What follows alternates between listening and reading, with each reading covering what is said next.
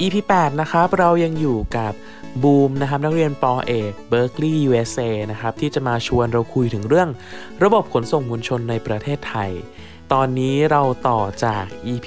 7 เข้มข้นมากขึ้นนะครับ เราจะคุยถึงเรื่องของรถไฟฟ้านะครับ รถไฟความเร็วสูง ปัญหารถติดในกรุงเทพรถไฟฟ้าเนี่ยช่วยแก้ปัญหารถติดได้จริง ๆ หรือเปล่านะครับ แล้วก็ถ้าจะแก้ปัญหารถติดเนี่ยเราต้องมองมุมไหนบ้าง ตอนนี้ก็ จัดเต็มกันไปเลยนะครับ 1 ชั่วโมง ลองไปฟังกันนะครับ แต่ก่อนจะไปฟังนะครับ ใครยังไม่ได้กดไลค์เพจ Think Again Podcast หรือยังไม่ได้กด subscribe ช่องทาง podcast ของเราต่างๆนะครับ ทุกแอปตอนนี้สามารถค้นหาชื่อ Think Again Podcast แล้วก็เจอแล้วนะครับ ไม่ว่าจะเป็น Apple Podcast นะครับ Spotify หรือ Google Podcast ก็มีเหมือนกันนะครับ หรือว่าใครถนัดฟังใน YouTube ก็ search ช่อง Think Again Podcast ก็จะขึ้นมาเลย ก็กดให้เสร็จเรียบร้อยนะครับ แล้วก็เดี๋ยวไปฟังตอนนี้กันครับอ่าเป็นตอนจบแล้วนะครับที่สัมภาษณ์บูมมานะครับ ไปฟังกันเลยครับ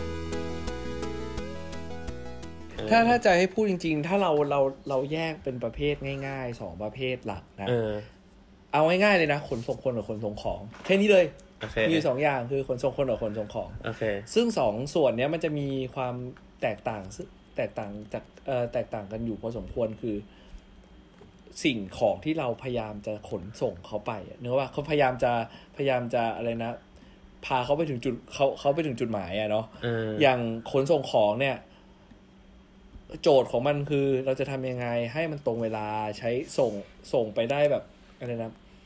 ส่งไปได้อาจจะไม่ต้องเร็วก็ได้ต้นทุนต่ำที่สุดมี efficiency สูงที่สุดโดยที่ไม่ต้องแคร์ของในรถนั่นขนาดนั้นเออนึกออกไหม แต่แต่ถ้าของที่มันมันมันคือเหมือนว่าเนื่องจากว่าสิ่งเหล่านี้มันคือเพื่อตอบสนองธุรกิจ ดังนั้นเขาก็จะพยายามทำให้มันมันแบบ efficiency สูงสุด ต้นทุนต่ำสุดอืมด้วยแบบเทินเทินเอาอะไรพวกนี้มันดีที่สุด เอาคำอุยเอา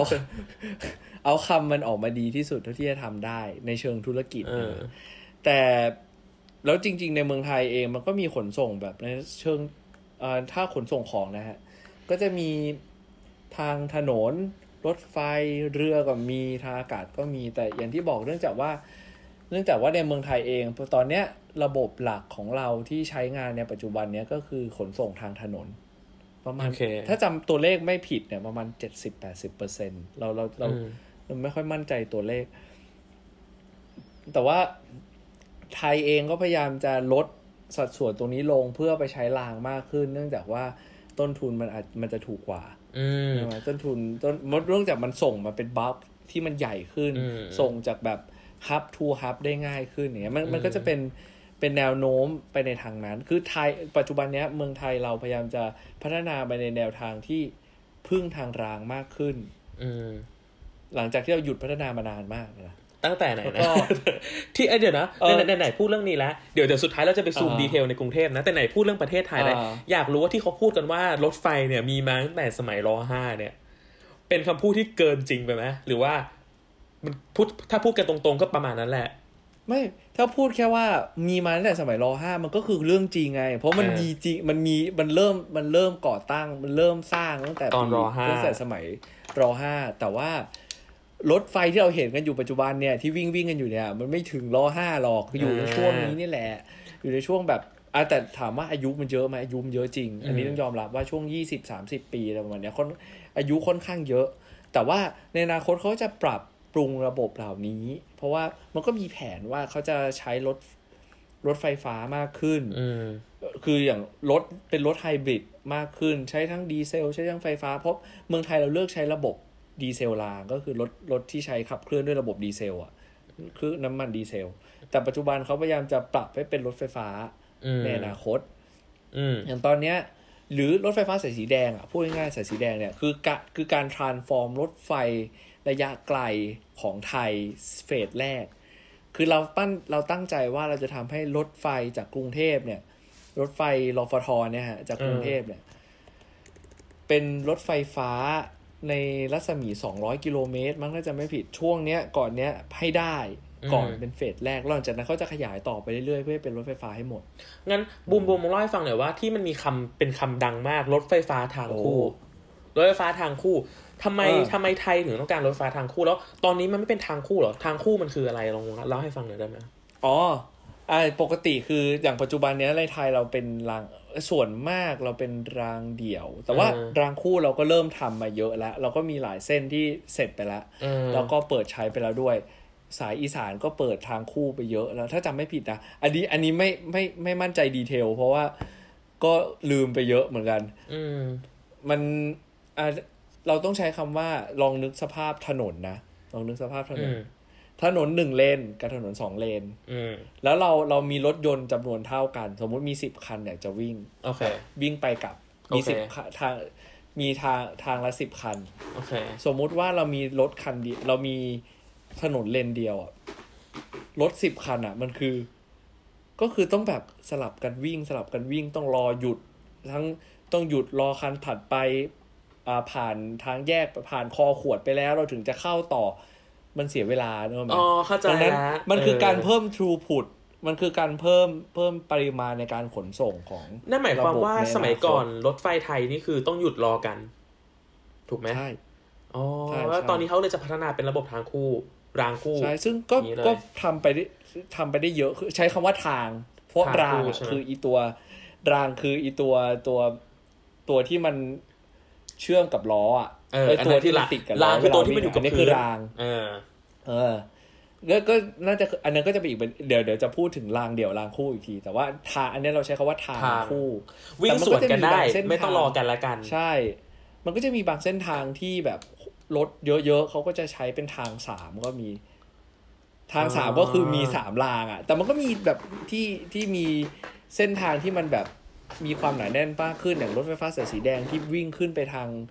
ทางไอ้ที่เกี่ยวข้องกับ Airport Link เลยอะก็จะมีหลายเส้นทางมีสี่รางเลยด้วยซ้ำมั่งถ้าจำไม่ผิด คืองั้นถ้ายกตัวอย่างให้เห็นมีสี่ภาพทงชัดเลยด้วยซ้ถ้ายกตัวอย่างเห็นภาพอะไรชัด ทางเดี่ยวก็คือ BTS สะพานตากสินนั่นเองำอันนั้นอันนั้นคือทางเดียว อันนั้นคือทางเดี่ยวที่ต้องรอตลอดเวลาว่าเมื่อไหร่จะถึงสยามใช่สักทีใช่ ก็คือต้องมีการจอดรอ มันมันอืมมันเลยเป็นปัญหาตรงที่ว่า สายสีลมหรือสายสาย อะไรนะเขาเรียกว่าไงนะสายสนามกีฬาแห่งชาติที่ไปทางบงสายสีลมอ่าเนี่ยคอนโดเราเนี่ยสแหยละสีลมอะเอสายอเออ สายสีลมเนี่ย มันเพิ่ม throughput มันเพิ่มมันเพิ่มปริมาณรถยนต์เออรถรถไฟฟ้าที่วิ่งผ่านไปผ่านมาผ่านมามากไม่ได้ เพราะมันติดคอขวด เออ เออ ดังนั้น ดังนั้น ก็ต้องรอต่อไปจนกว่าเขาจะเขาจะสร้างทางที่สองขึ้นมาให้ได้ เพราะตอนนี้เขาก็มีแผนแล้วว่าเขาจะทำทางที่สองแล้ว อ่าเออเพราะเพราะแผนเดิมอะ คือ แผนเดิมที่มีคือ จะทุบสถานีทะพะสะพานตักสินเพราะแผนเดิมเขามองว่าสะพานตักสินสถานีสะพานตักสินเนี่ยจะเป็นสถานีรองอืมสถานีชั่วคราว แล้วจะทุบทิ้งหลังจากที่ต่อไปฝั่งต่อไปฝั่งตรงข้ามได้ต่อไปฝั่งแบบกรุงธนบุรีได้แล้วอืมสมัยก่อนมันยังไม่มีฝั่งนี้ อืมใช่ แล้วก็ดังนั้นตอนเนี้ย แต่ว่าตอนเนี้ย คนใช้บริการเยอะอืมเรือทรงสวรรค์ตักสินแล้วมันเชื่อมกับเพราะมันเชื่อท่ามเรือเรือด้วยท่าใช่เออดังนั้นตรงนั้นเองมันมีศักยภาพในการพัฒนาได้เยอะเขาก็เลยนั่งคุยเขาก็เลยเปลี่ยนแผนแล้วเป็นแบบว่าจะทำให้เป็นสองทาง อืมแล้วพอพูดถึงรถไฟแล้วอะทางคู่เสร็จแล้ว แล้วถามเลยว่ารถไฟฟ้าความเร็วสูง ที่เขาบอกว่าจะมีเชื่อมจังหวัดไกลๆนู่นนั่นนี่นี่มีความคิดเห็นว่ายังไง มี your view on this จไหมริงๆจริง ๆ เรารู้สึกว่าเอ่อในเรื่องเชิง ต้องใช้คำว่าอะไรดีอะเหมือนเป็นเชิงพยายามจะขยายตลาดของของรฟทมากกว่า เราเราเรามองว่ามันเป็นเอฟเฟกต์นั้นมากกว่า เพราะว่าส่วนหนึ่งคือเรารู้สึกว่าคนที่ใช้บริการรถไฟณในปัจจุบันเนี้ยเป็นคนรายได้น้อยอืมลองลองคิดสภาพดูว่าไอะอย่างเราเคยเราชอบเราเคยนั่งรถไฟจากกรุงเทพเนี่ยไปอยุธยาอืม ยี่สิบบาทอืมยี่สิบบาทเออแล้วแถมมีรถไฟฟรีมีอีกหลายใช่เที่ยวรถไฟมากฟรีซึ่ด้งวยตอนนั้น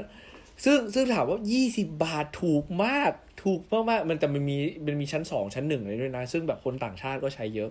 ซึ่งเราเลยรู้สึกว่ารถไฟความเร็วสูงมันคือการขยายตลาดให้คนที่มีรายได้สูงขึ้น เริ่มหันมาใช้รถไฟมากขึ้น แต่ถามว่าจะช่วยทำให้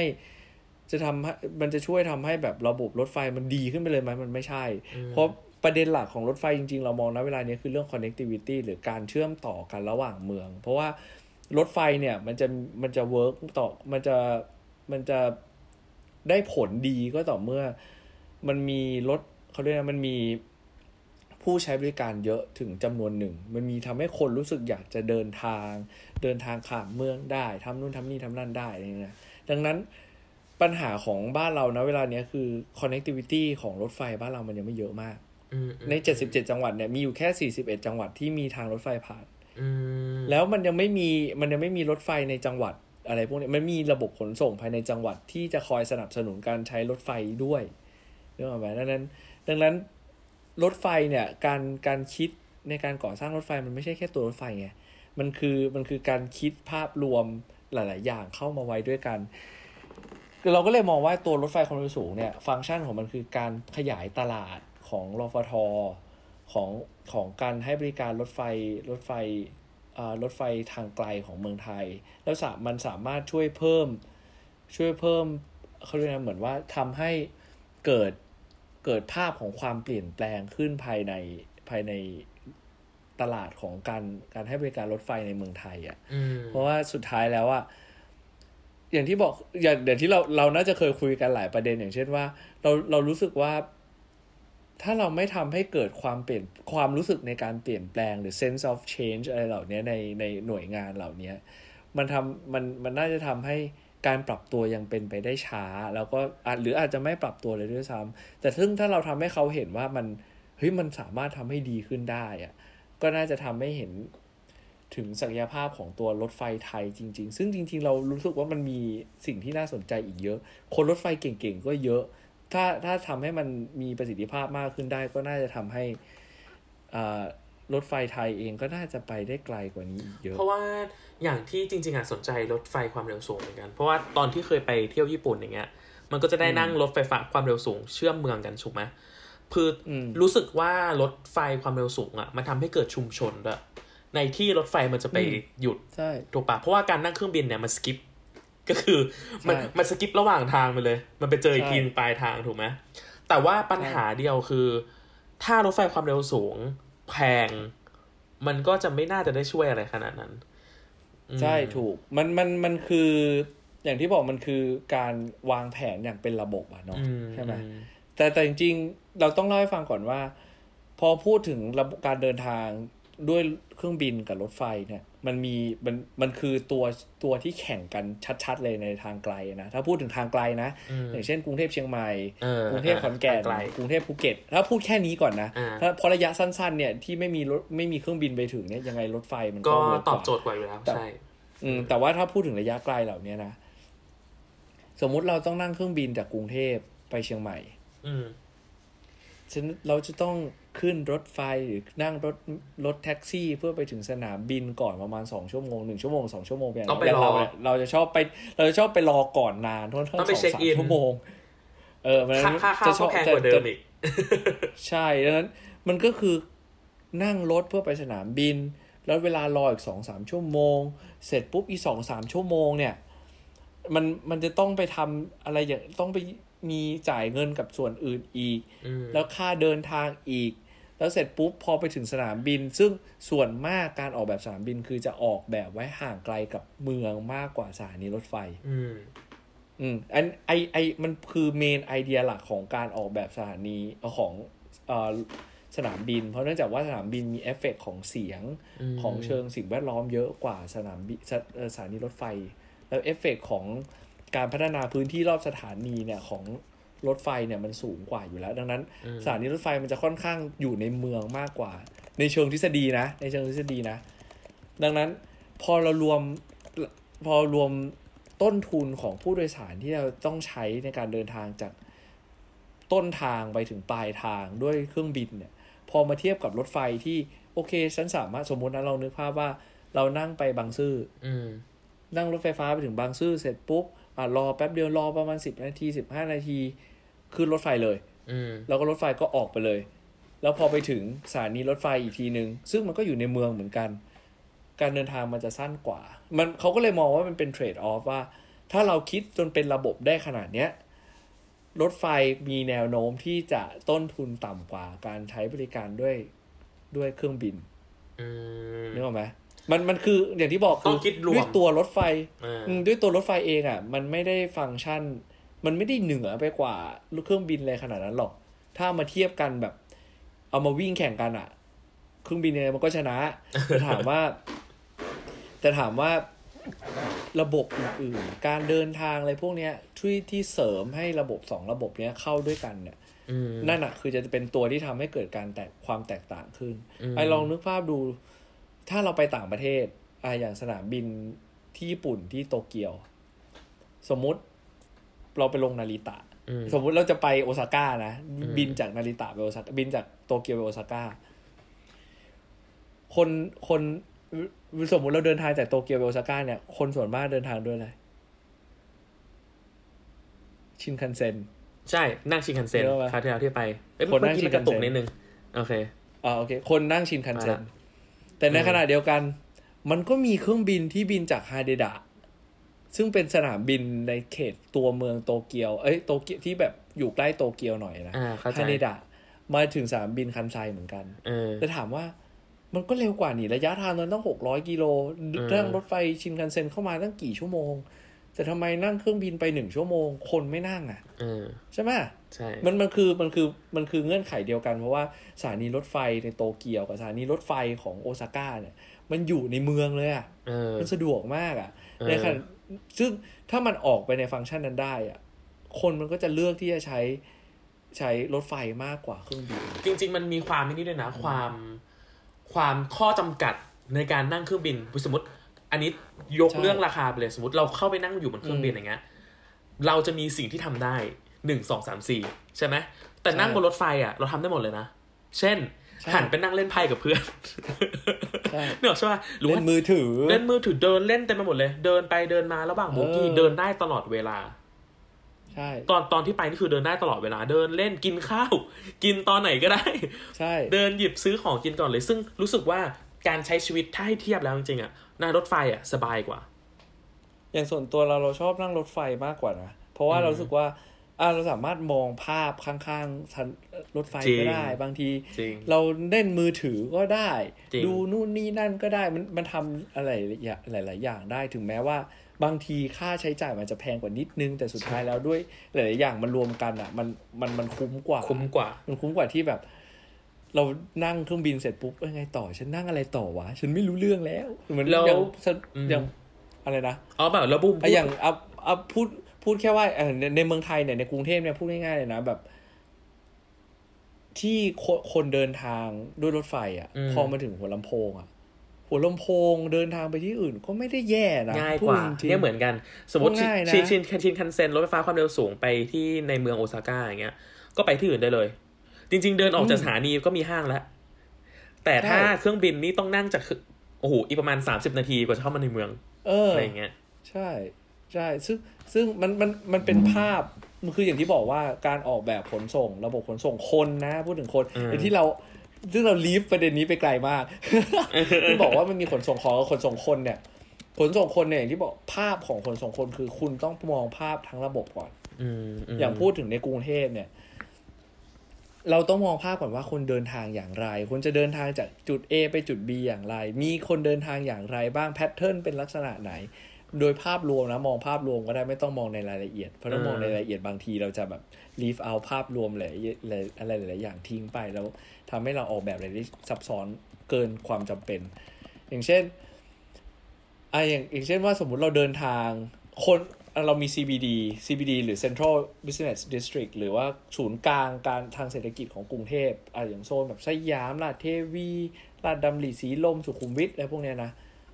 คนเดินทางจากแบบนอกเมืองเข้ากรุงเทพมีแค่มีแค่แพทเทิร์นนี้นะ มีแค่ เอ่อคนเดินทางจากนอกเมืองเข้ากรุงเทพอืมสมมุติใช้รถขนส่งมวลชนอืมคนอยู่ในบ้านแบบหมู่บ้านที่ไม่ไม่มีรถไฟฟ้าเข้าถึงเนี้ยเออคนจะเดินทางยังไง คุณบอกว่าเฮ้ยรถไฟฟ้าเนี่ยสามารถช่วยทำให้คนเดินทางได้สะดวกได้แต่ถามว่า เอาง่ายๆ Airport Link ซึ่งเป็น อะเดี๋ยวอันนี้จะพูดอีกประเด็นรถ Airport Link เนี่ย ไปถึงชานเมืองได้เนี่ย ถามว่าคนเดินทางมาใช้ Airport Link เยอะขนาด คนจะอยากเดินมาถึง Airport Link เยอะขนาดนั้นเลยเหรออืมเราลองไปดูสถานีรถไฟฟ้า Airport Link หลาย ๆ สถานีนะอะถ้าไม่นับพญาไทซึ่งเป็นสถานีในเมือง หรือว่าราชปรารภซึ่งเป็นสถานีภายในเมืองอะนะสถานีอื่นที่อยู่นอกเมืองอะเราก็นั่งคิดประจำเลยนะเดินยังไงวะบอกเลยว่าจากผู้ใช้จริงสมัยก่อนต้องทำงานแถวรามคำแหงเออ Airport Link รามคำแหงงงมากว่าจะไปยังไง มันเหมือนแบบโดดเดี่ยวเดียวดายมาก ใช่แอร์ Airport Link Airport Link เป็นเป็นสถานีรถไฟที่เราไม่รู้ว่าเราจะเดินทางต่ออย่างไร อืมอืมรู้ไหมดังนั้นปัญปัญปัญหาของมันคือ เราลองไปเช็คดูว่ามันมีกะอย่างที่เคยเล่าให้ฟังว่ามันมีงานวิงานไองานที่จะบอก travel demand survey ของสนขเนี่ยเขาก็ทำวิจัยไว้ว่า เขาลอง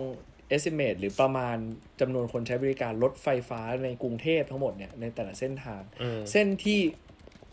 forecast เส้นที่ทำนายยังไงก็ผิดอะ ผิดเออเยอะด้วยวันสิบห้าเปอร์เซ็นเนี่ยคือ airport link อ่าเราก็เลยคิดว่า เฮ้ย หรือเป็นเพราะว่าเราลืมนึกไปถึงแบบเรื่องแบบ build environment หรือว่าอย่างที่บอกคือเรื่องเรื่องการวางผังเมือง หรือว่าเรื่องคุณภาพทางเท้าหรือหลาย ๆ อย่างในเขต ในที่วิ่งใน airport link หรือเปล่า เพราะว่า airport link เนี่ย เอาจริง ๆ เดินทางการจะเข้าไปถึง airport link ได้ มันลำบากมากเลยอะเมื่อเทียบกับรถไฟฟ้าอื่นๆอะเนกอะไหมแต่อย่างที่บอกคือ รถไฟฟ้า airport link โดยโดยฟังก์ชันของมันคือ commuter rail commuter rail หรือว่ารถไฟชานเมืองเนี่ย มันคือรถไฟที่จะเซิร์ฟคนจากชานเมืองเข้ามาในเมืองอืมฟังก์ชันหลักของรถไฟฟ้า Airport Link คือเป็นอย่างนี้ ดังนั้น ดังนั้น สถานีมันเลยห่างจากกันค่อนข้างมากอืมแล้วไอเดียของมันแล้วปัญปัญหาของมันคือ แต่ว่าตำแหน่งที่ตั้งสถานีอะซึ่งมันเป็นบนบนที่ดินของรฟทเนี่ย ถามว่ามันมีอะไรรอบๆสถานีที่ทำให้คนอยากมาใช้บริการหรือเปล่าอืมเออการเดินทางเป็นประเด็น การเดินทางเข้าออกสถานี หรือระบบรถไฟฟ้าเป็นประเด็นปัญหาในกรุงเทพมากอืมดังนั้นเราถามว่า มันเลยทำให้การประมาณค่าหรือว่าจำนวนคนที่ใช้บริการมันเลยไม่เยอะมากเท่าที่ควรอืนึกออกมไหมซึ่งซึ่งไอเดียประเด็นปัญหาของมันคือเราเองก็ไม่ได้มองภาพรวมของระบบขนส่งมวลชนภายในเมืองไทยอย่างเป็นระบบมาก ตอนนี้เราแบบหัวมังกุฎไทยมังกรผสมบนเปมั่วไปหมดแต่ถามว่า เออ พอพูดถึงจริงๆเรื่องนี้ บูมลองลองไล่ถามมาเลยให้ฟังถามมาหเลยน่อยดิว่า แต่ละระบบขนส่งมวลชไม่อยาก แต่ละขนส่งมวลชนกรุงเทพ เดี๋ยวเราซูมไปที่กรุงเทพแล้วนะ มีอะไรบ้างและบริหารโดยใครบ้าง เราเริ่มจากเราเริ่มจากง่ายๆกันเลย เราเริ่มจากรถไฟฟ้ากัน BTS BTS นี่ก็บริหารโดยโอ้โหบริษัท BTS ถูกไหมใช่ใช่สัมปทาน BTS กทมมาถูกไหม BTSC ใช่เออ yes สมัครกทมอันเนี้ย MRT อะซับซ้อนแล้วเดี๋ยวเดี๋ยวเดี๋ยวอะอะ BTS มีความซับซ้อนของมันอยู่ยังไงบ้างคือโครงสร้างเดิม ถ้าพูดถึงแค่โครงสร้างเดิมนะ หรือว่าถ้าถ้าคนที่อายุประมาณพวกเราเนี่ยก็น่าจะเห็นเคยเห็นอะฮะสมัยที่รถไฟฟ้ามีแค่อ่อนนุชหมอชิด แล้วก็สนามกีฬาไปถึงอ่าไปนึกอถึอกงสะพานตักสินนึกออกสมัยเด็ก ๆ สมัยพวกเราเด็กอืมๆซึ่งปัจจุบันนี้มันก็ยุบยับเยอะขึ้นเยอะแล้วอ่าเยอะขึ้น เส้นตรงเนี้ยเจ้าของสัมปทานคือกรุงเทพมหานคร โอเค เออ แล้วกรุก็งเทพทำเองน่าจะจบใช่ไหมสมัยก่อน ใช่ไม่ต้องใช้คำว่ากรุงเทพอนุญาตให้ BTS ทโอเคำส่วนเงินทุนทั้งหมด BTS ออกหมด โอเค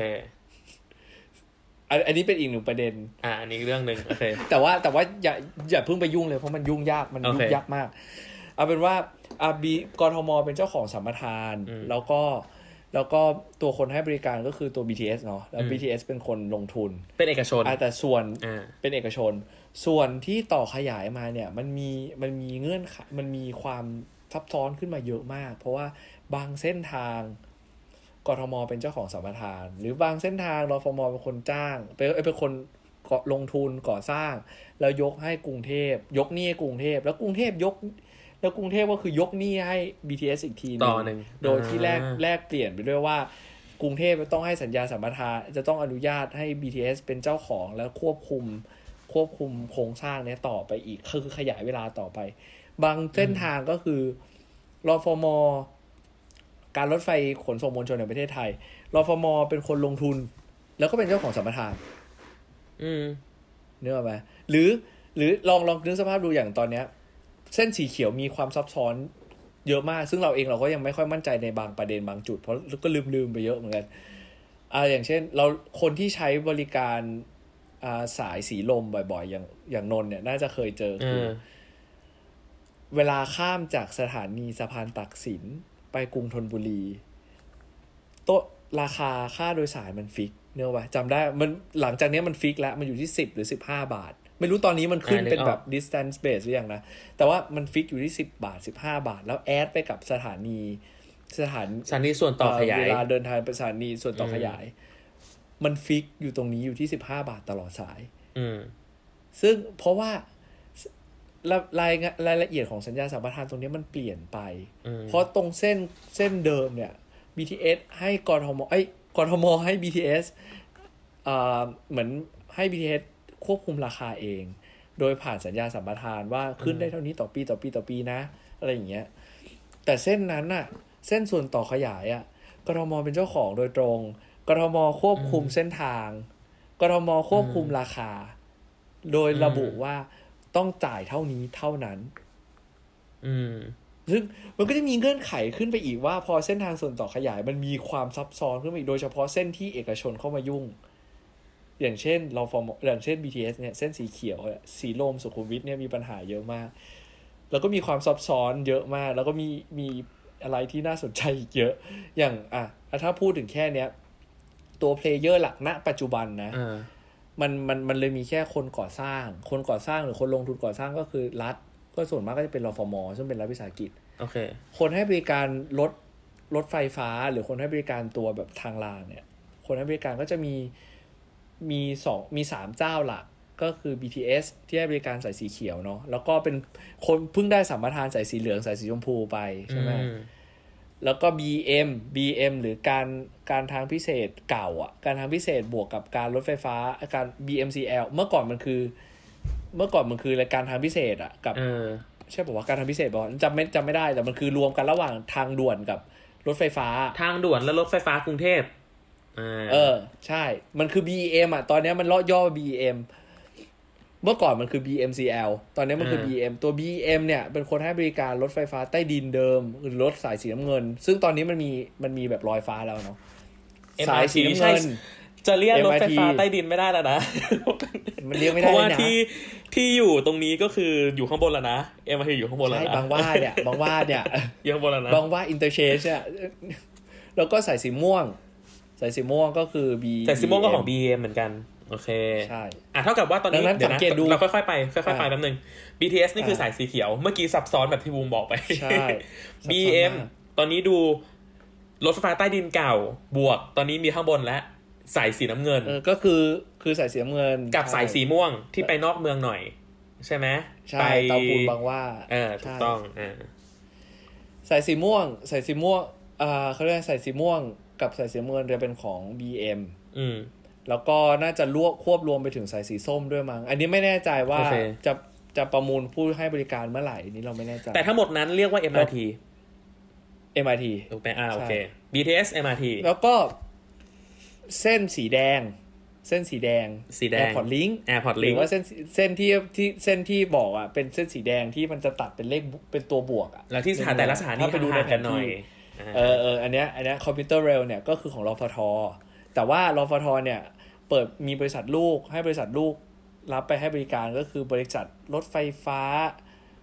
รฟฟทอะตัวย่อคือรฟฟทเดี๋ยวนะแต่ผมจำชื่อเต็มรอไม่ฟได้ทนี่ย่อมาจากรถไฟไทยถูกไหมใช่คืการอรคถนไฟที่ให้บริแห่งการปะเทศไทยคือคนที่ให้บริการรถไฟ รถไฟไปต่างจังหวัดรถเนี่ยไฟแหละทั่วไปอะรถไฟทั่วไปเออใช่มาทำ Airport Link ด้วยอะอีกหนึ่งแต่ว่าเขาเป็นบ player ริษัทลูกไงเป็นบริษัทลูกก็เป็นหนึ่งในรัฐวิสาหกิจส่วน เป็นบริษัทลูกของรฟทเออแต่เข้าใจอันเนี้ยเรายังไม่มั่นใจว่าเห็นเขาคุยกันว่าเขาจะอีเนื่องหลายหลาย ๆ คนน่าจะเคยได้ยินรถไฟความเร็วสูงสามสนามบินอะไรอย่างเงี้ยเนาะก็เขาก็พูดกันว่าเขาจะยกให้ฝั่ง CP ซึ่ง CP ชนะประมูลเออซึ่งชนะประมูลเส้นเนี้ยเส้นเส้นตะวันออก EEC เนี่ยไปอุตภเปาเนี่ยเป็นคนให้บริการยกเครื่องให้บริการหมดอืม ซึ่งเราก็ไม่รู้เหมือนกันว่าจะเป็นออกมาเป็นรูปแบบไหน ตอนนี้ก็ตบตีกันอยู่เนี่ยเพราะว่า เพราะว่าที่คุยกันตอนเนี้ยตามเดิมคือรฟทอะจะเปิดบริษัทลูกมาให้บริการรถไฟสายสีแดง แต่แต่รัฐมนตรีว่าการกระทรวงคมนาคมคนปัจจุบันเนี่ยศักดิ์สยามชิดชอบเนี่ยเขาพูดว่าเขาจะเปิดประมูลทำ PPP พี่อ่าเอาเป็นว่าให้เอกชนเข้ามาให้บริการแล้วกันเอออะไรอย่างงี้เออซึ่งก็ก็เป็นเรื่องประเด็นที่เราก็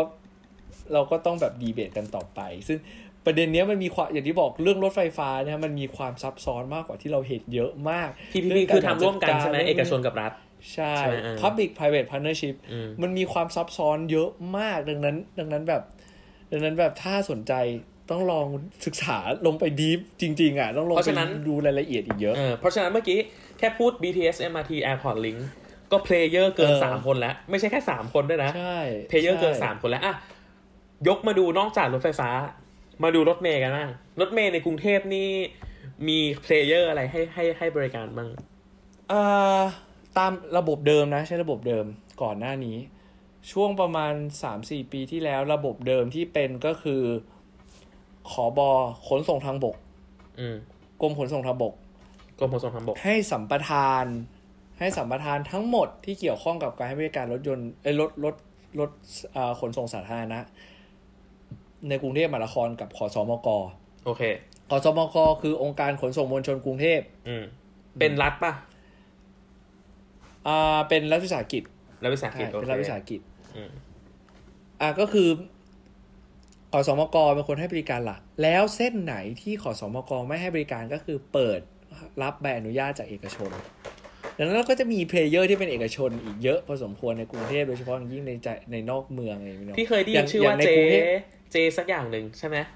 อ๋อไม่ไม่ไม่อันนั้นไม่ใช่อันนั้นของบขสอันนั้นไม่เกี่ยวอันนั้นคืออัอันนนั้นนั้นคือต่างจังหวัดเชื่อมต่างจังหวัดโอเคมันคนละอย่างกันโอเคถ้าเฉพาะในกรุงเทพเนี่ยก็จะเป็นแบบมีตัวเล็กตัวน้อยอย่างเช่นอ่าถ้าลองนึกภาพคนที่ใช้รถเมล์น่าจะเคยเห็น คนที่ใช้รถใช้ถนนน่าจะเคยเห็น รถไฟเอ้ยไม่ใช่รถไฟ รถเมล์ครีมแดงอ่ารถไฟรถเมล์ร้อนครีมแดงอ่ารถเมล์เอ่อเอาชัดๆคือรถเมล์ครีมแดงนี่แหละโอเค คือรถรถเมล์ของขอสมก อ่าครีมแดงนี่คือหกบาทแต่ห้าสิบสมัยก่อน ตอนนี้แปดบาทแล้วเอาตอนนี้แปดบาทแล้วโอเคครั้งล่าสุดที่นั่งคือหกบาทห้าสิบฉันนั่งแปดบาทห้าสิบโอเคแต่กูจะฉันอยู่นี่นะ แต่ฉันได้ใช้แปดบาทห้าสิบแล้วอะโอเคคือคือ ไม่รู้แปดบาทหรือแปดบาทห้าสิบจำไม่ค่อยได้ แต่ว่าแต่ว่าเออมันก็จะมีรถหลายรูปแบบที่เราเห็นอยู่อะรถยูโรรถยูโรก็คือรถสีส้มเมื่อก่อนน่าน่าจะเคยจำได้รถสีส้ม รถรถแอร์สีส้มอะไรเงี้ยมันก็จะรมีถแอรถร์สีที่ส้มัมนเจ็ดศูนมันย์เจ็ดศูนย์กสมัยก่อนนั่ง อะไรอย่างนั้นนะมันมันมันจะมีมันจะมีบางคัน มันจะมีบางคันที่เป็นของขอสมกแต่รถครีมแดงเนี่ยขอสมกแน่นอนโอเคแล้วก็ที่พื้นเป็นไม้ถ้าด้วยเคยนะเห็นพื้นมันเป็จะนไม้ใช่ แล้วน่าจะเคยเห็นรถแบบรถสีชมพู อะไรอย่างเงี้ยรถเมล์สีชมพู รถเมล์สีเหลืองซันหลงอะรถเมล์รถเมล์ที่มันดูดีๆหน่อยที่ตอนนี้ก็โซมเหมือนกันอะหรือ หรืออะไรพวกนั้นอะมันก็จะมีไอ้พวกนั้นก็ส่วนมากก็จะเป็นรถเอกชน หรือถ้าคนที่เคยเห็นก็จะมีเดี๋ยวนี้ก็จะมีบริษัท Smart Bus ในกรุงเทพนะ ซึ่งเราก็รู้สึกว่าน่าสนใจเหมือนกันอืมเป็นผู้ให้บริการรถเมล์เอกชนรายใหม่ที่เข้ามาแข่งเริ่มเป็นรายใหญ่แล้วมันจะเริ่มมีรายใหญ่มากขึ้นเข้ามาแข่งเออก็จะอืมเราก็จะเห็นว่ามันจะมีทั้งของรัฐวิสาหกิจแล้วก็ของเอกชนอืมนะครับคือเราสามารถดูได้จากตัวรถนั่นแหละ ถ้าตัวรถมีตาประทับว่าขอสมกน่ะคือของขอสมกโอเค เข้าใจเราเข้าใจจะเราจะเห็นได้อยู่ อะเท่ากับว่าแล้วรก็ถเมล์อะมีอีกเหรอ มีอีกเหรอ โอเคเอ้ยไม่จะบอกก่อนว่า อันเนี้ยคือระบบก่อนหน้าอ่าโอเค มันมีระบบปัจจุบันอีก ระบบอะระบบที่ปัจจุบันยังไงที่ยังไงกรมกรมขนส่งทางบก ตั้งใจจะปฏิรูป ตั้งใจจะอืมเปลี่ยนแปลงก็คือ ดึงสัญญาสัมปทานทั้งหมดของขอสมกกลับมาที่ขอบขกรมขนส่งทางบก คือหรือขอบอ โอเค แล้วก็ขอบอจะเป็นคนให้ใบอนุญาต เป็นหน่วยเป็นหน่วยงานเดียว เหมือน set zero ดังนั้น set zero อะไรประมาณนั้น แต่ว่ามันมันเป็นการเปลี่ยนแปลงแบบค่อยเป็นค่อยไปนะ มันจะอืมไม่ใช่แบบ set zero ปึ้งปุ๊บเอาทุกอย่างกลับมาให้ขอบอมันไม่ใช่อย่างนั้น มันต้องเปลี่ยนแปลงแบบค่อยเป็นค่อยไปดูหมดสัญญาปุ๊บแล้วก็ค่อยให้ขอบอเป็นคนให้บริการให้สันตัดสินว่าจะเอาใครเป็นคนให้บริการต่อไปอะไรเงี้ยดังนั้นอ่า ในกรุงเทพในกรุงเทพตอนเนี้ยขอสมกที่เคยเป็นเจ้าของสัญญาสัมปทานเดิม เป็นผู้ผูกขาดเดิมอะก็คือจะถูกกลับไปอยู่ที่ขอบอที่กรมขนส่งทางบก แล้วกรมขนส่งทางบกจะเป็นคนให้เป็นคนอนุมัติเส้นทางการให้บริการ ซึ่งขอบอเนี่ยณปัจจุบันเนี้ยเราเลยเราเลยจะสังเกตเห็นได้ว่าถ้าลองมองอยู่กลางนอกเมืองเนี่ยเริ่มจะเริ่มเห็นรถเมย์สีแปลกๆสี หรือเป็นรถเมล์ที่มีที่มีเริ่มมีเทคโนโลยีใหม่ ๆ เข้ามา อย่างเช่น บริษัท Smart Bus มั้งถ้าจำไม่ผิดเราจำชื่อบริษัทไม่ได้อืมเป็นรถไฟเป็นรถบริษัทไม่รถไฟดิรถเมล์บริษัทรถเมล์ Smart Bus บริษัทเนี้ยให้บริการคือสามารถใช้บัตร Rabbit แตะได้เอออ่าก็มีก็มีมันก็มีมันก็มีคือซึ่งซึ่งมันคือมันมันเริ่มมันเริ่มก็คือจะมีการปรับเปลี่ยนเส้นทาง หลังตามแผนปฏิรูปของขอสของของกรมขนส่งทางบกอะเนาะมันมันเริ่มมีการทำแผนเปลี่ยนแปลงเส้นทางมาเรื่อยๆอะดังนั้นเขาก็เลยพยายาเขาก็เลยจะปรับเปลี่ยนวิธีการให้ใบอนุญาตในอนาคตต่อไป แล้วก็จะเริ่มเห็นรถใหม่ ๆ เข้ามามากขึ้น แล้วก็จะมีคนที่มาแข่งกับขสมกมากขึ้น มันเคยมีข่าวว่ากทมจะตั้งบริษัทขึ้นมาแข่งเหมือนกัน เพื่อแบบคือเหมือนเหมือนแบบ ตัวหน่วยงานท้องถิ่นน่ะก็อยากจะเป็นผู้ให้บริการรถขนส่งมวลชนภายในจังหวัดตัวเองอะเนาะดังก็กรุงเทพก็พยายามแบบจะสู้มาเอามาแข่ง หรือ BTS ก็ตาม BTS ก็เคยมีข่าวว่าอยากจะตั้งขึ้นมาแข่งเหมือนกัน แต่ว่าไม่รู้ตอนนี้เป็นยังไงบ้าง มันเป็นข่าวเมื่อนานมาแล้วนะ อืมอืมอันไหนๆบูมพูดเรื่องรถเมย์นี่แหละอะนั่นก็คือรถเมย์อีกหลายเพลเยอร์เลยกทมอาจจะกระโดดลงมาเล่นในใช่เพลเยอร์นี่อีกถูกไหมใช่อันต่อไปซึ่งาก็ม่เรือ เรืออ่าเรือก็มี เรือเนี่ยอีกหเราลายไม่ค่อยมั่นใจ แต่แต่มันก็มีอีกหลายแต่สายควถูกไหมใช่อีกหลายเพลเยอร์เรือเนี่ย กรุงเทพเนี่ยมีมีความเรือเนี่ยเป็นตัวตัวดึงดูดคนในกรุงเทพมากนะหมายถึงว่าเออมีความยูนิคเออมีความน่าสนใจเยอะมากเพราะทุกอย่างเทคโนโลยีทุกอย่างอินเฮ้าส์ในประเทศหมดเลยทำทุกอย่างในประเทศหมดเลยเออโดยเฉพาะอย่างยิ่งเรือคลองแสนแสบเออเคยนั่ง มันมัน มันมีความน่าสนใจอยู่ตรงนั้นมากนะ ถ้าไม่นับเรื่องกลิ่น กลิ่นของเคยนั่งแล้วกลัวมาก กลัวน้ำกระเด็นมามากซึ่งมันมีความน่าสนใจคือทุกอย่างพัฒนาขึ้นมาเองภายในหน่วยงานของเขาภายในตัวอีบริษัทครอบครัวขนส่งใช่เราจำชื่อบริษัทไม่ได้ แต่คิดว่าใช่นะ คือมันจะมีครบถ้วนบริการเรือเรือ มันจะมีสองส่วนหลักๆ ก็คือในคลองเนาะแล้วก็ที่เป็นทางแม่น้ำเจ้าพระยาที่เป็นอาจจะเป็นแบบข้ามฝั่งหรือว่า เป็นเป็นเหมือนเรือเมล์อะไรพวกเนี้ยก็จะเป็นเป็นส่วนก็จะมีอืมมันก็จะมีเพลเยอร์หลายตัวอยู่คือผู้ให้บริการกับคนที่เป็นเจ้าของท่าคนที่ลงทุนท่าเรืออะไรเงี้ยอืจะมีพวกกรมเจ้าท่า มีพวกแบบ มีพวกบริษัทขนบริษัทครอบครัวขนส่งอะไรเงี้ย ก็จะมีอยู่ หรือตอนเนี้ยในคลองภาษีเจริญมั้งแต่ถ้าจะไม่ผิดคลองภาษีเจนี่ไงริญตรงนี้ไงจะมีเรือเออมีเรือเรือเมย์ของกรุงเทพของบริษัทกรุงเทพธนาคม ให้บริการอยู่เหมือนกันอ๋อเขาจะมีข้อมูลบอกว่า ตอนนี้ให้บริการได้นะ ตอนนี้ให้บริการไม่ได้เพราะน้ำตื้นไป มันก็จะมีอยู่เป็นเรือแบบเรืออย่างดีเลยสภาพดีมาก แล้วเรือเมเรือตอนเนี้ยถ้าคนที่ตามก็จะเคยเห็นข่าวว่ากรมเจ้าท่าก็อยากจะพยายามปรับเปลี่ยนท่าเรือทำปรับปรุงท่าเรือ ให้มันเป็นสมาร์ทพอร์ตอะไรของเขาอะแล้วก็จะมีเป็นแบบเรือจะปรับเปลี่ยนเรือข้ามฟากเปลี่ยนเรือเมใหม่ ให้มันมีรูปลักษณ์ที่มันเป็นใช้เรือไฟฟ้า มีแบบปลอดภัยมากขึ้น ไม่ต้องแบบไป ไปเสี่ยงอีกต่อไปแล้วอะไรเงี้ยก็ก็เริ่มมีแนวโน้มมากขึ้น แต่ว่ามันเป็นข่าวเล็กๆ น้อยๆ พวกนี้อยู่ แต่ว่าเรืออ่าฟังก์ชันของเรือจริง ๆ มีความน่าสนใจเยอะนะ เพราะว่าประเทศที่มีระบบขนส่งมวลชนด้วยเรือเนี่ยมันมีไม่ค่อยเยอะมากหรอก มันมีเออจริงแบบอย่างอย่างเช่นที่มีก็คือซิดนีย์ซิดนีย์ก็มีแต่ว่ามันเป็นเรือเฟอร์รี่ข้ามฟากข้ามฝั่งอืแต่มันจะไม่ได้มีเรือวิ่งในเมืองเลยขนาดนี้ที่วิ่งขนส่งคนในเรือ เพราะว่า player ตรงเนี้ก็ยมีความน่าสนใจเยอะเหมือนกันเยอะนะอยู่ เพราะจากที่ฟังเนี่ยอืมมีทั้งในคลองแสนแสบ เรือด่วนเจ้าพระยาใช่มี everything ใช่ everywhere แล้วใช่ใช่อย่างบางว่าที่เนี่ยที่อยู่ตรงเนี้ยก็เชื่อมนะ MRT BTS แล้วก็เรือ ตอนเช้าใช่ก็จะเห็นคนมาลงอ่าขึ้นมาจากเรือเนี่ย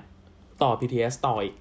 ใช่ใช่เออจริงๆมันอย่างที่บอกมันก็เลยบอกว่าจริง ๆ ความน่าสนใจของระบบขนส่งมวลชนในไทย หรือในประเทศกำลังพัฒนาอื่นมันมีมันมีอะไรที่มันแบบ มันมันไม่ได้อยู่ในมันไม่ได้อยู่ในเขาเรียกว่ามันไม่ได้เป็นแบบแผน แบบที่คนทั่วๆไปเขาคิดกันนะเนอะไหมมันจะมีเพราะเนื่องจากระบบเหล่านี้มันคือ response หรือตอบสนองผู้ใช้บริการที่ต้องการการเดินทางนั้นมันอืมนั้นมันเกิดขึ้นมาด้วยดีมานมันเกิดขึ้นมาด้วยจำนวนคนที่อยากใช้บริการแล้วมันมีความน่าสนใจคือ จริง ๆ ระบบขนส่งมวลชนเนี่ย มันไม่จำเป็นจะต้องเป็นรถเมล์หรือมันไม่จำเป็นต้องเป็นรถไฟฟ้าอย่างเดียวก็ได้อืมมันเป็นอย่างอื่นก็ได้ แต่สุดท้ายแล้ว โจทย์หลักของเราคือ พูดถึงการขนส่งมวลชนในกรุงเทพเนี่ย เราจะทำยังไงให้คนสามารถเดินทางจากจุด A หรือไปจุด B ไปจุดไหนก็ได้ในเมือง ได้อย่าได้ด้วยความรู้สึกที่ว่าแบบเออในภายในเวลาที่เขาต้องการ อืมอืมเมปัญหาหลักมันอยู่ตรงนี้ดังนั้น มันมีหลายเมืองมากที่เขาเริ่มต้นการออกแบบด้วยการตั้งโจทย์ที่ว่าอย่างเช่นในปารีสปาถ้าจำเราจำตัวเลขไม่ได้แต่ปารีสเนี่ย การวางแผนเมืองหรือการวางแผนระบบขนส่งมวลชนของเขาคือทำยังไงก็ได้ให้คนเดินทางจากจุด A ไปจุด B จุดไหนไปจุดไหนก็ได้ภายในระยะเวลา 45นาทีครับตรงนี้ขอขั้นนิดนึงนะครับบูมฝากมาหลังจากอ่านเสร็จไปแล้วนะครับ ว่าตรงนี้จะแก้ตัวเลขนิดนึงครับ ที่ปารีสเนี่ยนะครับอ่าไม่ใช่ 45 นาทีนะครับ แต่เป็น 15 นาทีนะครับ15 15 นาทีนะครับเพราะฉะนั้นหลังจากนี้ถ้ามีเมนชั่นเรื่องอ่า ปารีสอ่า45 นาทีอีกนะครับ ก็จะเป็นจริง ๆ แล้วคือ 15 นาทีนะครับ งั้นไปฟังกันต่อเลยครับ อืม มีโจทย์นี้เลยออมันมันคือมันมันมีการตั้งโจทย์ที่มันน่าสนใจขึ้นมาใช่ไหมอย่างสมมุติเรามองตอนนี้ในกรุงเทพเนี่ย ในกรุงเทพสมมุติเราตั้งโจทย์ใหม่บอกว่า ในเขตกรุงเทพและปริมณฑลนะ เฉพาะกรุงเทพปริมณฑลห้าจังหวัดหกจังหวัดเนี่ย เราตั้งโจทย์ใหม่ว่า เราจะตั้งออกแบบระบบขนส่งมวลชนให้ได้เนี่ย คนเดินสามารถเดินทางจากริมจากจุดไหนก็ได้ในเมืองเข้ามาสู่ในเขต CBD ของกรุงเทพเนี่ยเออภายในระยะเวลาไม่เกิน40นาทีเออมันมันก็จะมันก็จะเริ่มทำให้เรามองเห็นอะไรเป็นระบบมากขึ้นอย่างเช่นว่าเฮ้ยเราจะทำยังไงตอนนี้คนเดินทางระบบขนส่งหลัก ที่ขนส่งคนได้เยอะๆในระยะเวลารวดเร็วเนี่ยตอนนี้คืออะไร เราขนส่งมาเสร็จปุ๊บเราจะกระจายคนออกจาก สถานีอย่างไร มันเลยเป็นโจทย์ที่มันเราจะต้องคิดเป็นภาพรวมเป็นระบบมากขึ้นงั้นที่นี้มันจะไม่ใช่เป็นอืมสเปซสปะแบบนี้งั้นที่นี้น่าสนใจมาก ตอนเนี้ยอย่างที่เราไล่กันไปเมื่อกี้อืมระบบขนส่งมวลชนในกรุงเทพเนี่ยว่าตั้งแต่รถไฟฟ้า รถเมล์เรือรถสองแถว มอไซค์รับจ้างเอ่อมีอะไรอีกันตุกตุกมีทุกอย่างเลย รู้สึกว่าในกรุงเทพเนี่ยมีขนส่งมวลชนเยอะมาก แล้วก็เชื่อ เชื่อว่าเยอะกว่าในหลาย ๆประเทศด้วยซ้ำหมายถึงจำนวนประเภทก่อนนะ เยอะกว่าหลายประเทศแน่นอนใช่ใช่แต่ใช่คำถามถูกคือทำไมถึงแม้ตอนเนี้ยเมื่อกี้บูมพูดมานิดนึงแล้ว ว่ามันยังไม่อืมมันยังไม่เป็นระบบ มันยังไม่เป็นระบบหมายความว่าต่างคนต่างทำทำกันไปเรื่อยๆต่างคนต่างทำแล้วทำไมทำไมทุกวันนี้คนถึงใช้บริการน้อย และ และที่มาของระบบขนส่งมวลชนเนี่ย คือ อาจจะไม่เชิงที่มาก็ได้ต้องแบบที่บูมบอกเลย ต้องการจะเอาคนจากจุด A ไปที่จุด B ถูกไหม อยากรู้ว่าทำไมคนถึงยังเลือกใช้อ่ารถส่วนตัวมากขึ้น และและคำถามต่อไปนี่ถามคำถามทีเดียวเลยนะบูมได้ยาวได้เลยเออเออต่อจากนี้ ก็คือหัวข้อหลักของเราเนี่ยแหละ คือเรื่องรถติดในกรุงเทพ เราเห็นว่าเรามีประเภทของขนส่งมวลชนเนี่ยเยอะมาก ถ้าคิดกันแบบไม่ต้องคิดอะไรมากเลยนะ เอาแบบแบบไม่มีความรู้อะไรเลยอะ่ะเฮ้ยขนส่งมวลชนเยอะขนาดนี้รถก็ไม่น่าจะต้องติดดิ นั่นหมายความว่าเรามีช้อยส์ให้เราเลือกเต็มไปหมดเลย เราอยากไปไหนเราเลือกช้อยส์เราจะตุกตุกเราจะมอไซค์เราจะรถเมล์รถไฟฟ้าเราได้หมดเลย แต่ทำไมปัญหารถติดถึงยังเป็นกรุงเทพถึงยังติดเป็น top top ของโลกอยู่ อยากรู้ตรงนี้ลองอืมลองลองเข้าใจเล่าให้ฟังหน่อยโอ้มันมันมีหลายประเด็นมากอืมหลายหลายประเด็นจริงๆหลายประเด็นจริงอืมๆเพราะว่าส่วนหนึ่งคือเราต้องบอกก่อนว่า การพัฒนาระบบขนส่งมวลชนอืมเราไม่ได้คาดหวังให้คนทุกคนต้องเปลี่ยนมาใช้ขนส่งมวลชนนึกออกไหมโอเคอืมอืมอ่าอ่าอันอันนี้อันนี้คืออันนี้คือความเข้าใจแรกต้องเข้าต้องเข้าใจจุดนี้ก่อนอืมการพัฒนาขนส่งมวลชนคือการสร้างตัวเลือกให้คนเดินทางมากขึ้น ให้คนอยากจะเดินทาง คนมีความมีเขาเรียก freedom of movement อะอืมมีมีความมีมีความสามารถในการเดินทางมากขึ้น อันนั้นอันนั้นคือโจทย์หลักของขนส่งมวลชนทำให้คนรู้สึกว่าคนที่ไม่มีรถยนต์สามารถเดินทางไปไหนมาไหนได้ ด้วยความสะดวก ดังนั้นถ้าถ้าโจทย์เอาคำถามแรกคือ เรื่องบอกว่าทำไมคนเนื่องจากเรามีรถขนส่งมวลชนเยอะมากในกรุงเทพเนี่ยเนาะแต่ถามว่าทำไมคนไม่ยอมใช้ คนยังใช้คนรถยนต์อยู่อะเนาะเออประเด็นประประเด็นมันคือเราลองเราลองนึกสภาพว่าเวลาคนเดินทางใช้ระบบขนส่งมวลชนเนี่ย อ่าเอากับขับรถนะสองประเด็นขับรถเนี่ย เราขับรถออกจากบ้าน ติดรถติดนิดหน่อย แต่ว่าอยู่บนรถบ้างอาจจะเราอยู่บนรถอะเราเราสับสเปนเวลามีความส่วนตัวมีความเป็นส่วนตัวนี่นั่นไปถึงปลายทางหาขับรถหาที่จอดรถนิดหน่อย แล้วก็จอดรถแล้วเดินขึ้นไปทำงานอะอืมอันนี้คืออันนี้คือ trip chain หรือว่าห่วงโซ่ของการเดินทางของของคนขับรถ แต่พอพูดถึงอืมคนใช้บริการขนส่งมวลชน มันเกิดอะไรบ้าง เอาแบบ worst case scenario หรือเคสที่มันมีปัญหามากที่สุดเลยนะ คือเคสชานเมืองอืมคนต้องเดินขึ้นสมมุติคนนั่งรถไฟมอมอไซค์รับจ้างหรือรถนั่งรถสองแถว คนเดินทางเพื่อมานั่งรถเพื่อเดินทางเพื่อมาเรียกรถมอไซค์รับจ้าง หรือเรียกรถสองแถวที่วินอืมเสร็จปุ๊บรอ อาจจะรอหรือไม่รอก็ได้แหละแต่อะรอเพื่อให้มีคน เสร็จปุ๊บรถเมย์เอ้ยรถของสองแถวเนี่ย หรือรถมอเตอร์ไซค์รับจ้างวิ่งไปส่งที่สถานีรถไฟฟ้า หรือโอเคสถานีรถเมย์ก็หรือป้ายรถเมย์เอาป้ายรถเมย์แล้วกัน ป้ายรถเมย์อืมเสร็จปุ๊บไปถึงป้ายรถเมล์เราต้องรอรถเมล์อีกอืมถามว่ารอกี่นาทีไม่รู้อืมร้อนก็ร้อนถามเดี๋ยวมีปัญหาเรื่องแบบเรื่องเชิงอาชญากรรมนู่นนนั่นอีกโดยเฉพาะตอนกลางคืน ถามว่าพอรถเมล์มาเสร็จปุ๊บรถเมล์เต็มพอรถเมล์ทิ้งช่วงรถเมล์พอรถเมล์เต็มเสร็จปุ๊บหรือไม่ฉันก็ต้องรอใหม่มาเดี๋ยวฉันต้องไปพร้ไปอมกันสามคันไม่อีก เออ พอขึ้นไปพอขึ้นไปเสร็จปุ๊บ ฉันต้องไปเบียดกับคนบนรถแล้วไป mix ไปรวมกับรถอื่น ๆ ที่วิ่งบนถนนอีกอืมเสร็จปุ๊บ มันไม่ได้หมายความว่าเราจะต้องนั่งรถเมย์แค่สายเดียวอืมเราอาจจะต้องเปลี่ยนรถเมย์ด้วยที่สสมมติเปลี่ยนที่อนุสาวรีย์อืมเดินเปลี่ยนไปตามเกาะเปลี่ยนเสร็จปุ๊บรอใหม่ขึ้นรถเมย์อีก ขึ้นรถเมย์เสร็จปุ๊บไปถึงสถานไปถึงจุดหมายปลายทาง ลงมาเดินต่อ หรือนั่งรถมอเตอร์ไซค์รับจ้างต่อไปอีก อืมโอ้ยลองลองลองลองลองนึกภาพถ้าขับรถอะขับรถหรือรถมอเตอร์ไซค์ก็ตามอะเฮ้ยมันดูเรียบร้อยมันดูง่ายจังเลยวะอืม แต่ทำไมพอขึ้นรถมอเตอร์ไซค์ขึ้นรถขนส่งมวลชนอะโอ้ยอะไรมันยุบยับเต็มไปหมดเลยก็ไม่รู้ เออนึกออกไหมซึ่งดังนั้นประไอเดียของมันคือถ้าเราคือ คือมันมันมีมันมีทฤษฎีพื้นฐานเนาะแบบไมโครไมโครอีโคโนมีตัวหนึ่งก็จะพูดถึงเรื่อง utility function คนเราเวลาจะเลือก choice อะไรอะเลือกตามคนเหมือนคนทุกคนจะมี utility function หรือว่า หรือว่าถ้าถ้าใช้ศัพท์วิชาการเขาใช้ว่าค่าอัตประโยชน์อืมถ้าภาษาไทยก็คือทำให้ตัวเองได้รับเหมือนเราสูงสุด เออ เหมือนเรามีแวเหมือนเรามีเหมือนเราตีค่าทุกอย่างเป็นตัวเลขเรียบร้อยแล้วอะเออขึ้นรถเมล์รถขึ้นรถ รถเอ่อขับรถเองเนี่ยอะมันมีเวลาบนรถ เวลารอนิดหน่อย เวลาเดินนิดหน่อยเนี่ยเอามันก็มันมีแค่เวลาบนรถเนอะอืมกับเวลากับกับที่จ่ายไปเพื่อเติมน้ำมัน แต่ถ้าเป็นรถเมย์อะรถเมย์หรือว่าอีรถขนส่งมวลชนที่เล่าไปเนี่ยแบบ worst case scenario เนี่ยนะคิดดูว่าบวกอะไรเข้าไปบ้าง เวลาเดิน เวลารออืมค่าใช้จ่ายในการเดินทางอีกสามสี่ต่อ มันเยอะมากความเสี่ยงพระมันบวกกันมันใช่ไหมเออ มันเลยเป็นปัญหาที่ทำให้อีค่าค่าที่เราตีเป็นตัวเลขเนี่ย ของการใช้ขนส่งมวลชนเนี่ย มันแพงกว่าการขับรถอืมใช่ไหมโดยเฉพาะอย่างยิ่งยิ่งคนมีรายได้สูง คนมีรายได้มากมูลค่าเวลาของเขามันยิ่งแพงขึ้น อืมทำไมเขาต้องมาใช้รถขนส่งมวลชนในเมื่อเขาซื้อรถเขารับความเสี่ยงและซื้อรถรถ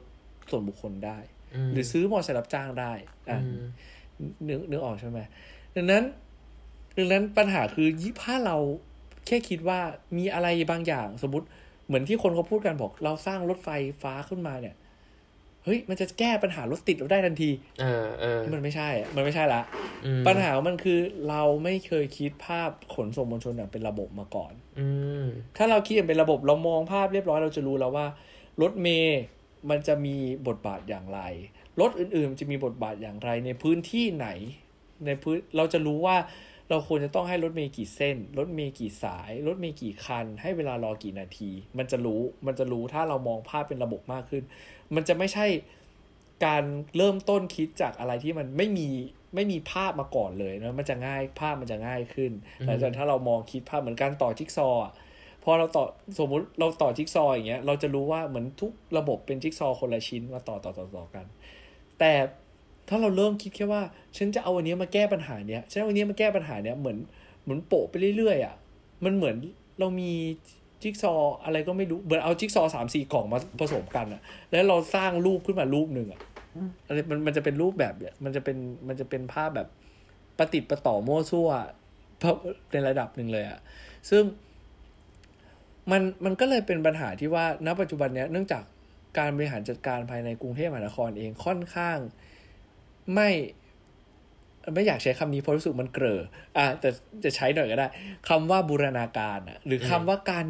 การทำงานที่มันประสานงานกันเนี่ย มันคือประเด็นสำคัญมากที่ทำให้การวางแผนระบบขนส่งมวลชน มันจะเริ่มมีคุณภาพมากขึ้นอืมหรือซึ่งมันก็เป็นปัญหาอีกว่าอะอย่างที่บอกเคยบอกไปตอนต้นๆแล้วเนี่ยก็คือ ปัญหาเนี้ยมันไม่ได้มีแค่เชิงเทคนิคอืมมันไม่ได้มีแค่เชิงวิศวกรรมมันมันมีหลายเรื่องมาก พังเมืองนู่นนี่นั่น ซึ่งผังเมืองคือหนึ่งประเด็นหลักสำคัญ อีกประเด็นหนึ่งที่เราควรจะต้องนึกถึงมาก ๆ ในการออกแบบขนส่งมวลชน อย่างเช่นว่าเราบอกเราพูดถึงระบบภาพขนส่งภาพรวมนะตอนเนี้ยอะเราพูดถึงรถเทียบรถเมย์ไอ้เทียบรถเมย์กับรถส่วนบุคคลไปแล้ว พอคนใช้รถเมย์คือไอ้คนขนส่งมวลชนไอ้คนใช้ขับรถเองเยอะขึ้นเรื่อยๆเรื่อยๆเรื่อยๆเนี่ย ถามว่าเราแอดซูมว่าพื้นที่ถนนสามารถเซิร์ฟรถยนต์ได้เพียงพอ แต่ความเป็นจริงอืมในกรุงเทพเราลองคิดปัจจุบันถนนกรุงเทพโอ้โหเล็กๆยิบยิบย่อยย่อยๆ เป็นซอยยิบยิบย่อยย่อยๆเต็มไปหมด พื้นผิวถนนกรุงเทพมีความจุน้อยกว่าจำนวนรถ ที่จดทะเบียนในเขตกรุงเทพและปริมณฑลเนี่ยประมาณห้าเท่า อืมรถคือในกรุงเทพรถคนมากกว่าที่ควรเออจะมี capacity เนี่ยห้าเท่า เอาถ้าเลสเซใช่พูดไหมง่ายๆประมาณนั้น แต่หมายถึงว่าอ่าหมายถึงว่า อันเนี้ยเราพูดกันง่าย ๆ ว่าพื้นผิวถนนในกรุงเทพเนี่ย อืม สามารถรองรับถนนได้ประมาณสองล้านคันเออต่อวันต่อวันต่อชั่วโมงจำเลขไม่ได้ เราจำประมาณต่อชั่วโมงเนี่ยแหละ แต่ว่ามีจำนวนรถ จดทะเบียนในกรุงเทพมหานครและปริมณฑลเนี่ยเออน่าจะเกินสิบล้านคันอะอ่าเข้าใจก็เลยไม่แปลกคือคือที่เกิดแบบนี้ มันมันไม่แปลกที่มันจะทำให้พอคนพอลองคิดดูว่า มันคือมันคือความมันจะมันคือคุณภาพของการให้บริการขนส่งมวลชนยังมีปัญหาอยู่มาก อืม ดังนั้น ดังนั้นปะไอเดียปัญหาคือในระบบเดิมปัจจุบันเนี่ยฮะ การพัฒนาโครงสร้างหรือโครงข่ายระบบขนส่งมวลชนเนี่ย มันไม่ได้แค่การพัฒนาตัวโครงข่ายว่ารถจะวิ่งจากไหนไปไหน รถจะเดินทางจากไหนไปไหนจำนวนกี่คัน แต่ปัญหาอีกอันหนึงคือคุณภาพในการให้บริการที่ยังเป็นปัญหาอยู่ อืมดังดังดังนั้นมันเลยเป็นมันเลยมีมันอย่างที่เราบอกคือมันเลยต้องคุยกัน ในภาพรวมแล้วต้องเอา stakeholders หลาย ๆ กลุ่มมารวมกันเยอะมาก ๆ อย่างเช่น แค่เรื่องขนส่งมวลชนทั้งหมดเนี่ยนะ ลองนึกสภาพดูว่าอีตัว player ที่เคยพูดมาทั้งหมดเนี่ย กี่สิบกี่หน่วย กี่ร้อยพันหน่วยเนี่ยอะในเฉพาะในกรุงเทพนะกทม ตัวกทมเองนะ องค์กรปกครองส่วนท้องถิ่นเนี่ยสนขเป็นผู้ออกแบบเป็นผู้อืมศึกษาอะไรพวกนี้นะรฟมซึ่งเป็นบริษัทรัฐวิสาหกิจซึ่งลงทุนรถไฟฟ้า หรือว่าขอบอกรมขนส่งทางบกที่ให้บริการที่ให้อนุญาตเรื่องเกี่ยวกับขนส่งสาธารณะและควบคุมรถยนต์ที่วิ่งบนท้องถนนนะนะ หรือว่ารอฟอทอ BTS BEM มีแบบมีกรมใครจะไปรู้กรมตำรวจก็ยังมีส่วนเกี่ยวข้องนะ เพราะกรมตำรวจเป็นเจ้าเป็นคนที่คุม บกจรหรือกองบังคับการตำรวจจราจร ซึ่งเป็นคนควบคุมการบังคับใช้กฎหมายจราจรอืมก็เป็นอีกหน่วยงานหนึ่งไม่ได้อยู่คู่กับคู่กับกระทรวงคมนาคมแต่อยู่กับอยู่กับกรมตำรวจอะเออเออกองบังคับกองกองบังคับการตำรวจอะไรนะสตสำนักงานตำรวจแห่งชาติอะมีมีแบบเกี่ยวข้องกับแบบกรมโยธาธิการและผังเมือง ซึ่งดูแลเรื่องผังเมืองภายใน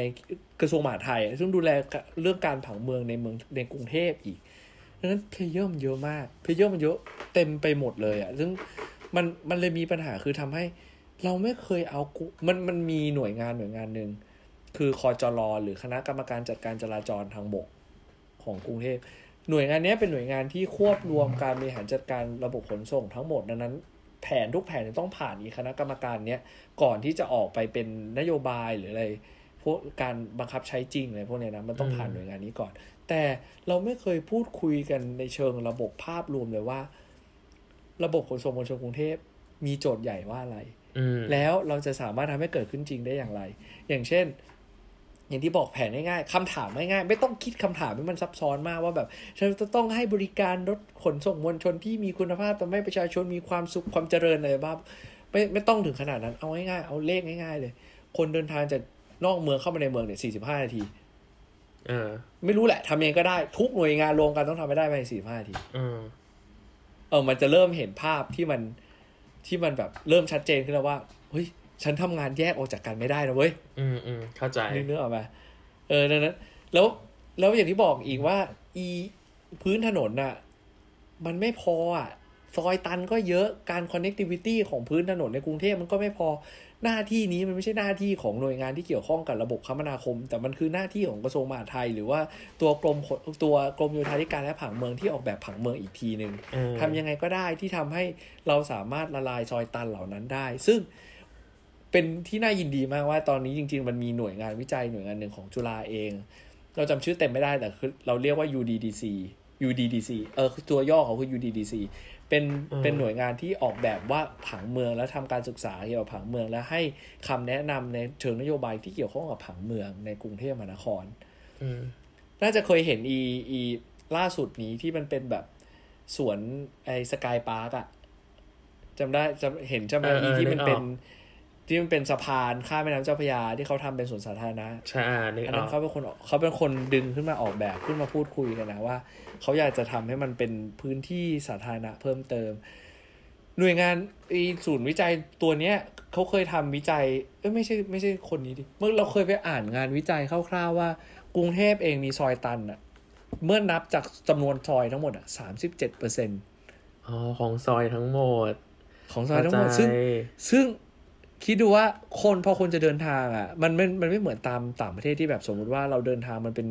ตารางอะเนาะมันแบบเราทะสาลุมากัรนถหมเดิดนทางแบบอืมฉันฉันแบบฉันเดินทางทางนี้ผิดโอเคกูไม่เป็นไรฉันสามารถก็เดี๋ยวไปเลี้ยวไปวกทางข้างนอกนี้ฉันก็จะเออกลับมาทางเดิม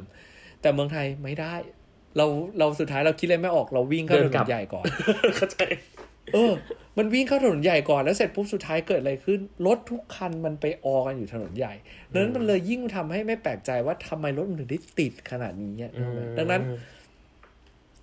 UDDC เขาจะมีโจทย์ของเขาอยู่ แล้วก็จะไปทำช่วงเชิงแบบการออกแบบผังเมือง การใช้พื้นที่สาธารณะอะไรพวกนี้เพิ่มเติมขึ้น ซึ่งถ้าเราสามารถมีบอดี้มีเพลเยอร์ตัวหนึ่งซึ่งสามารถคุมการ การออกแบบว่าผังเมืองและขนส่งมวลชนเข้าไว้ด้วยกันได้ น่าจะทำให้การวางแผนเป็นไปเป็นอย่างเป็นระทำให้การวางแผนเป็นระบบเป็นรูปร่างมากขึ้นอืมอะยกตัวอย่างอย่าง อเมริกาเนี่ย ถึงแม้ระบบขนส่งมวลชนเขาจะไม่ดีอะนะอืมแต่ว่าเขามีplayer ตัวหนึ่งซึ่งน่าสนใจมาก เราเรียกเขาว่า MPO MPO คือ Metropolitan Planning Organization ไอตัวเนี้ยเหมือนเป็นหน่วยงานวางแผนเมือง และควบคุมและแล้วก็เป็นเหมือนเป็นเหมือนหน่วยงานที่ support เงินทุนจากรัฐ จากจาก federal government หรือรัฐบาลกลางของมหาของของประเทศ เพื่อที่จะออกแบบหรือหรืออออกแบบผังเมืองควบคู่กับออกแบบขนส่งมวลชน อืม ซึ่งมันทำให้การวางเขาตอนเนี้ยในอย่างในโซนซานฟรานซิสโกเนี่ยมันจะมีแผนแผนหนึ่งที่เขาเรียกว่า Bay Area 2040 ก็คือเป็นแผนภาพรวมเลยว่า ภายในปี 2040 หรือปี 2583 เนี่ยอืมระบบขนส่งมวลชน ระบบขนส่งภายใน Bay Area ในในซานฟรานซิสโกเนี่ยจะเป็นอย่างไร และผังเมืองจะต้องเป็นอย่างไรอ่าปรับไปด้วยกัน ไม่ใช่แค่ต่างคนต่างเออทำเออน่าสนใจใช่ใช่ดังนั้น ดังนั้นดังนั้น เราเราเราเลยบอกว่ามันมีทั้งปัญหาเชิงเทคนิคปัญหาเชิงโครงสร้างปัญหาหลายอย่างที่มันเกิดขึ้นมา ดังนั้นประเด็นหลักตอนนี้สิ่งที่ควรจะเริ่มขึ้นเลยคือ เรามานั่งคุยกันสร้างแผนใหญ่ เอาเป็นแผนที่คอนกรีตแผนที่ชัดเจนที่สุดเลยนะ ให้คนเห็นภาพชัดเจนภาพเดียวกัน แล้วหลังจากนี้เราเริ่มแก้ไปทีละเปาะเรื่องระบบโครงสร้างก็แก้ไปด้วยในหน่วยงานก็ทำไปทำแล้วพวกนี้ทำไปเรื่อยๆ สมมุติเรามองแผนแผนเดียวอย่างที่เราคุยกันก่อนหน้าเนี้สองสามประมาณยี่สิบสามสิบนาทีที่แล้วเนี่ยอ่าเราวางแผนแค่เลยว่า เราตั้งโจทย์ใหญ่เลยว่า โจทย์เดียวกันราทำงไงก็ได้ให้คนเดิน คนเดินทางจากนอกเมืองเข้ามาในเมืองให้ได้ภายในเวลาสี่สิบนะสี่สิบห้านาที อืม อืม ฉันไม่รู้แหละ ฉันตั้งโจทย์เนี้ยอืมเรามีหน่วยงานอะไรไม่รู้ แล้วทุกหน่วยงานจะต้อง แก้ไขปัญหาโดยใช้โจทย์เนี้ย ไม่ต้องมีคำคลีเช่คำบ้าบอคอแตกอะไรให้มันดูสวยงามอะเอาแค่นี้เลยสี่สิบห้านาทีอืมทำยังไงก็ได้ โจทย์เดียวกัน แล้ววัดผลจากตรงนี้เลยโจทย์เดียวกันอ่าน่าสนใจน่าสนเออมันใจมันมันน่าจะทำให้เกิดภาพเห็นภาพรวมอะไรที่มันชัดเจนมากขึ้นกว่าเดิมมากๆอะเนาะอย่างตอนนี้เราเราไม่รู้เลยด้วยซ้ำว่า เราออกแบบรถเมย์ออกแบบรถไฟฟ้าแล้วยังไงต่อหรอ มันจะช่วยยังไงหรออืมมันไม่มีแผนภาพไม่มีดิเรกชันที่ชัดเจนว่ามันจะทำให้เกิดอะไรขึ้นอ่าครับก็จบกันไปแล้วนะครับ ตอนนี้เต็มอิ่มนะครับหนึ่งชั่วโมง รวมกับตอนที่แล้วที่เราได้คุยกับบูมมาก็ 2 ชั่วโมงเต็มนะครับ ที่เราคุยกันเรื่องของระบบขนส่งมวลชนต่างๆนะครับ ก็หวังว่าคนที่ได้ฟังนะครับ ก็จะมีความเข้าใจหรือว่ามีมุมมองใหม่ ๆ เกี่ยวกับอ่า การมองระบบขนส่งมวลชนของประเทศไทย แล้วก็ในกรุงเทพเนี่ยมากขึ้นนะครับ ก็ต้องขอขอบคุณบูมนะครับที่มาแชร์ประสบการณ์ แล้วก็มาแชร์เนื้อหานะครับ ความคิดนะครับที่ได้เรียนมา หรือว่าที่มีประสบการณ์มาทำ thesis ต่างๆนะครับ ให้กับพวกเราได้ฟังนะครับ ก็ใครนะครับอยากติดตาม t ี n เกน Podcast ตอนต่อๆไป ก็อย่าลืมกดไลค์กด subscribe กด follow ในช่องทาง podcast YouTube ต่างๆ ได้นะครับ ตอนนี้ต้องลาไปก่อนนะครับ พบกันใหม่ตอนหน้านะครับ สวัสดีครับ